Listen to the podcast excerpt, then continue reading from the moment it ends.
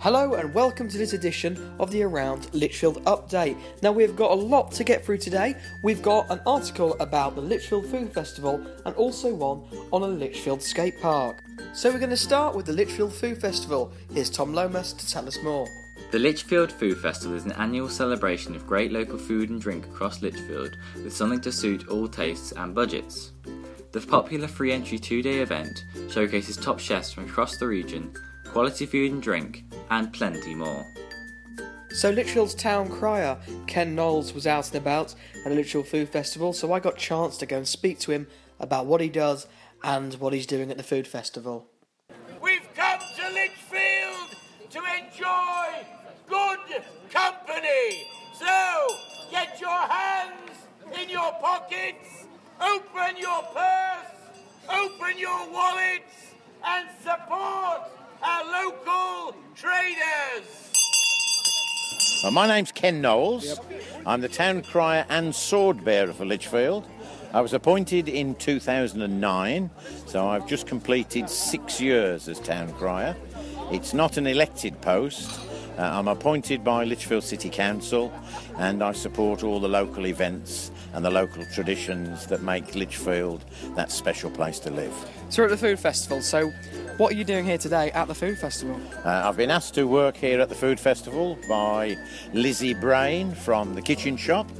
Uh, Ki- uh, Lizzie has put the whole weekend together. We've got over 100 stalls giving tasters, free samples, cookery demonstrations, smells and flavours from all over the world, with a special eye towards local produce. That's fantastic. So, what has been your favourite of the uh, of the stalls around here? I have to say, my favourite is the beaver pie. Oh. Uh, if you haven't tasted beaver, I recommend you get down to the market square and get your mouth round a nice, tasty beaver pie. That is fantastic. So, tell me a bit about the bell that you're ringing. I don't know much about this bell. It was given to me when I was appointed, but I just have been presented with a new bell, oh. which was cast in Birmingham, and it's at the engravers at the moment. Hmm. Um, when I retire from town crying, it will be bequeathed to the, the next town cry. What what ca- got Uh, you to the used- role? What got you I used to be a teacher, Okay. and I'm also very fond of amateur dramatics. So I'm used to um, Projecting your voice. projecting, engaging an audience. Uh, but the unusual thing about me is that when I retired from teaching and researched my family history, I went back four generations, and in the column for occupation, great great grandfather Knowles was indeed. the town crier. No, he was a Oh, rag and okay. bone man. Okay. But he would have shouted out loud, and I like to think that he would have had a bell. The next big event I'm supporting is I've been invited to New Zealand Oh. to compete in a World Invitational Town Criers tournament in central Otago. Oh. So if you do have a podcast of this, Oh. Yep. Or I can download it somewhere. Yeah, I will can. take a copy to Central Otago and proclaim that Radio Lichfield is alive and thriving in this wonderful city of Lichfield. It's fantastic. And give us the quote that you, you said earlier about Lichfield. The Dr. Johnson. according to Dr. Johnson, and I still agree with it, Lichfield welcomes good company with good conversation. It's fantastic. Thank It you very much. indeed. Thank you. Thank you. So, after my interview with the town crier, I made my way into the festival itself and I looked at all the different stalls that were selling a wide range of food and drink and had many free samples. I came across one in particular though, and it was Sorrento's. Sorrento's is an Italian restaurant located on Bird Street. And what he was doing differently was he was creating his samples fresh.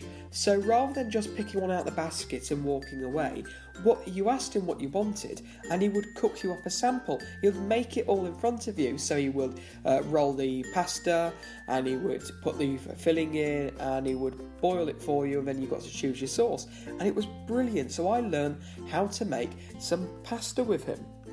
My name, my Yep. name is Umberto. Umberto from Sorrento. I'm the owner of the Sorrento. From Sorrento's. So the food festival, how many years have you been doing this for? Do you do it every year? Do you come Yeah, yeah, yeah? we've been doing since we've been here. Yeah. Since, So- uh, since seven, eight years. We've been here eight years. Do you think it helps local businesses show off their produce? yes, it and show does. It does. It does. Uh, it's, it's a, good uh, venue. You know, good. Yeah.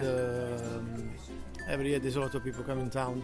Yeah. You know, there's a, lot of uh, restaurants. You know, one does. Everybody does their, their own uh, their own th- things. You know. It's great to Um, have something from all over the world. Um, so you're doing Italian here. So what, what are you Yeah, creating we're doing, here? No, no. Are you- Today we're doing a tasty food. Okay. Okay, we're doing some uh, fresh pasta with the spinach and the fi- uh, and the, the filling that with fish, with beef, Yeah. with vegetarian. You know, we do some fresh tagliatelle. The sauce we do some uh, the um, tomato with the Napoli sauce, tomato sauce, with cheese sauce, bolognese sauce, Yeah. Vegetarian sauce. You know, it's all. Uh, And what I love about it is you're cooking it for fresh for people. Fresh people, yeah, yeah, fresh people. so they, they can have a look at the way you know Yeah, it's made. the way it's made. And it's very easy. Looks Yeah. difficult, but it's not. Uh, it's only flour, eggs, Yeah. And a bit of passion. Yeah. And you, And you know, uh, a bit of the Italian charm as well. it. Still Yeah, that into it. yeah. It's because you know otherwise people people are just sitting there with samples up, but you um, and just for people to take. But you all have to you No, have to stand there, give them a chat, you know, Yeah. show them how it's done. and- Exactly. They- they ask you the way you know uh, what you what uh, ingredient you use. yeah. I use what the way it's done. It's, uh, when it's fresh, it's, you can cook straight away. You don't need them to let them dry. yeah. I mean, the, the pasta like tagliatelle, maybe you, you can uh, You can. you can dry, but uh, all the rest you can do them and cook them straight away. Okay. They're nice. And then we've been here eight years. Yep. Been eight years, and um you know it's, uh, it's a nice place, Lichfield. Uh, and um, what can I say? Uh, let's hope we'll go even better today. Yeah. Now we move on to a piece about the Lichfield Skate Park. Now, this piece has been put together by Marcus Houlihan, who's normally our editor and producer, so he edits all the podcasts. Um, so this is new to him. He's not normally in front of the microphone, uh, but here he is to tell us more about the skate park. Beacon Park's £145,900 skate park was funded by Section 106 Capital and contributions, the Veolia Environmental Trust, Lichfield City Council, Staffordshire Local Community Fund, and the Lichfield District Safer Community Partnership. Lichfield District Council also contributed towards the landscaping. It is located next to the A51 Western Bypass, which was chosen because it is near to the city centre and public transport, which makes it easily accessible for everyone. So I'm joined now by Marcus Houlihan and Henry Darnell. Now, Henry is Marcus's friend who skateboards because Marcus is more of a BMXer and he also um, is a keen photographer, so he does a lot of skateboard photography. Uh, so I'm going to ask him a few questions about the skate park, what they like and what they don't like about it. It's been a year now. It's been absolute fantastic year uh, since they started the production and made made the uh, skate park. What what have you enjoyed most about the skate park? Um, mainly like all the obstacles there, like the stair sets, the bowl, the ramps, and especially the pole, really, ledges, yeah, Yeah. etc. So has it helped you with your social skills? So you've been socialising with more people that you wouldn't necessarily have socialised with, like just being around Lichfield skating. I mean, Yeah. now there's just one whole place for you all to go Yeah. and meet other skaters and people, you know, like-minded people who want to do Yeah, do like- the same. I'd never met Henry here before until the skate park. Yeah. So that's how I met him and loads of my other friends. What is your favourite thing about it? What is your what is your utmost favourite thing? It's just a laugh, really, isn't it? You get great fun out of riding there, but then it's also just some of the stuff that happens there is hilarious. It's just hmm. the things that are said. It's just good fun. So if you could change anything about the skate park, what would you change? Layout of it. A lot more space. Yeah, it's you don't even need new ramps because I know like saying, "Oh, this is terrible, build us more." Yeah. That's a bit of a not nice thing to say when Yeah. they've given us this. But they could have just put a bit more space in between everything because the run up for some of the ramps is extremely short and Do, do you encounter many problems? Is there issues with antisocial behaviour? Is there, you know, do you get any? Well, see, the thing with the skate park is there's, you always get like, oh, there's the skaters, the bikers, the everything like that. But When it comes down to it, if anybody does come down to the skate park and want to cause us trouble, mm. every like it's basically like a giant family, so no one's going to let anything happen. So mm. if there's BMXers or skaters from another skate park and they're at Lichfield Skate Park, and then some chavs or something come there and want to start anything, everyone will join in and say, no, you're not going to start anything, just get out. Yeah. This is for fun. Just Yeah. stop it. Yeah, and of course, it leads to professional careers. I mean, Yeah. have you looked into that? Have you looked into professional skating and, and skateboarding Yeah. for a career? You know, sponsors, a lot of money involved in skating. Yeah, you definitely. being- Million being Yes. sponsored. Yeah. House. There's also been quite a bit of graffiti recently. Yeah, Yeah. as of recent, yeah. But the uh, council are doing really well with it. As soon as something gets put on, it gets taken away. But the thing with the graffiti done at the skate park is done by no one who uses it. So none of the skaters, none of the BMXers actually do the graffiti. It's people who come down from, who've got nothing to do with Yeah. it. Just think, oh, this is going to be great fun. Next graffiti, and everyone hates it. Nobody there who go uses the skate park for what it's used for likes the graffiti. Everybody hates it. Right, so I'm now going to test your knowledge on Lichfield and, of course, skateboarding in the skate park. Uh, it's going to be really, really simple. All you have to do is answer the questions with either the answers A, B, C, or D. Uh, and we're going to see who can get the most questions right. Whoever gets them wrong will have to do a little forfeit. Which company's motto is skate or die? Is it A, zero, B, toy machine, C, black label, or D, flip?